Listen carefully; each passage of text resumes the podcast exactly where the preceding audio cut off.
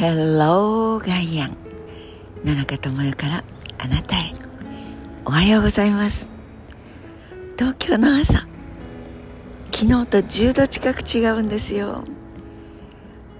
お日様が出ているからまだ暖かい。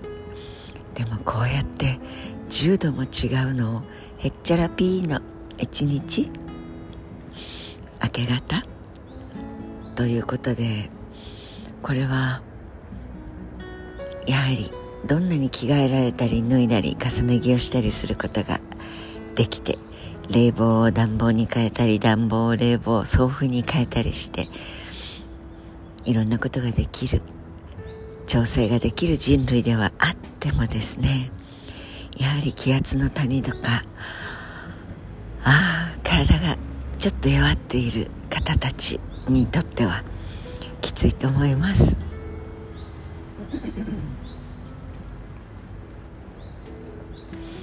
今日もちょっと普通の話なんですけれどちょっと面白いかな？あるいはなるほど。と思う話を聞きました。ある学校で先生が放課後教室の前を通りかかると窓辺の植物にお水をやっている生徒がいたおお偉いねとその先生は褒めてあげて通り過ぎた。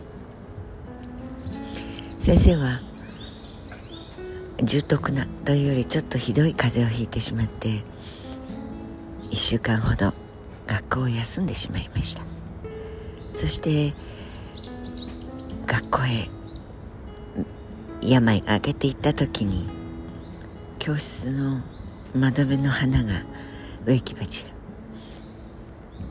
その花枯れているのを見つけて水やりをやっていた生徒に「あれ水をやるの忘れちゃったのかい?」と聞くとその生徒は「だって先生が学校に来なかったでしょ？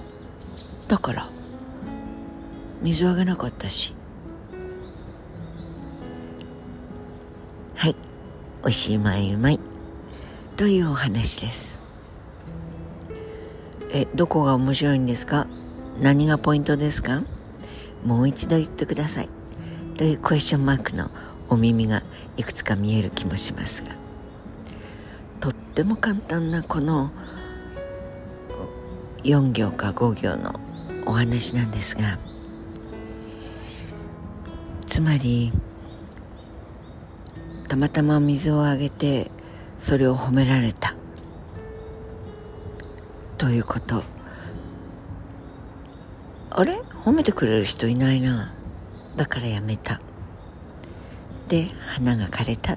という話です。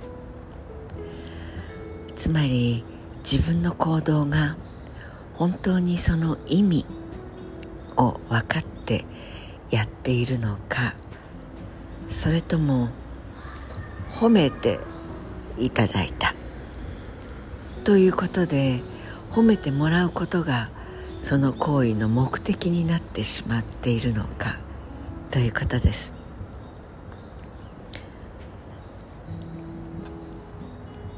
多くの場合私たちが日常に行うことというのは顔を洗うであるとかお食事をいただくであるとか仕事に出かけるであるとか出かけなくても仕事をするとか子育て親の面倒兄弟喧嘩さまざまな行為がなぜやっているんでしょうね？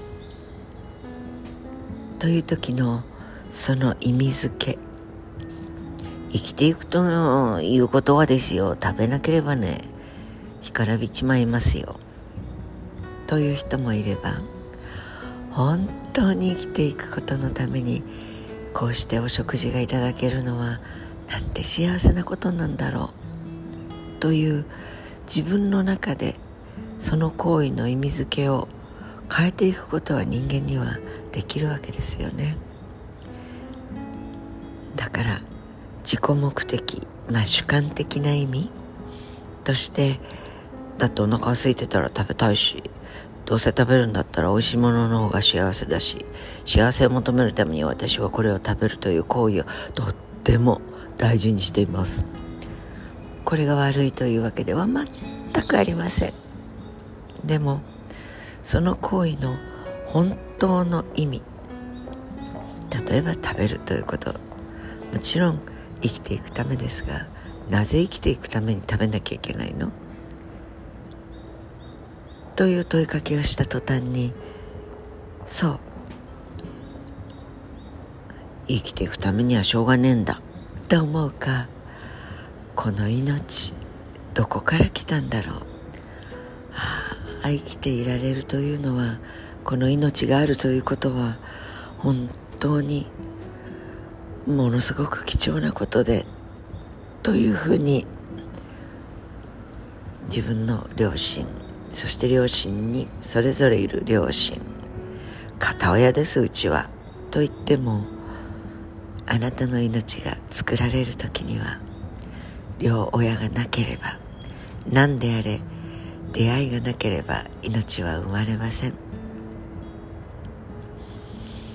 そのそれぞれの親にそれぞれ2人ずつの2人の2人と融通を思い描いた時にとてつもなく広がる人間のつながりが一りぼっちだなと思う自分の命の今に至るまでを支えてくれることがアニメーションのように広いタピストリーのように広がっていきますよね。はてさてというようなことでこの水やりを褒められた男の子あるいは女の子。褒めてくれる人がいないから水やりをやめたよ。なのか。お花の命。お水そのものがその花を支えているのだということが分かってお水あげるね。と自分の行動の意味を分かってやっていること。その違いは大な大きな人生の豊かさを知らずに死んでいくのか一つ一つありがたいなと思えるのか自分自身にとっての意味とその行動が客観的に持つ意味という2つを理解してそしてその裏にある本当の意味まあ本当か嘘かというのはこれすら主観的な言語にしか過ぎませんが地球の上のあるいは宇宙を取り巻く定め起きて規則エネルギーの動きということが本当の動きと軽く表現してみたらやっぱり水金地下木のエネルギー体の中でプツッと生まれてほなさいならと死んでいく。花にしても木にしてもペットにしても私たちにしても生きていくものはひたすら死に向かって毎日を歩いているわけですから。できればその歩いていくものを支えている掟に沿っているかどうかを考える。そんな余裕力リテラシー読解力というものがあると随分と奥深く感謝の気持ちがより深まってくるものだわいなと思ってそのお話を聞きました。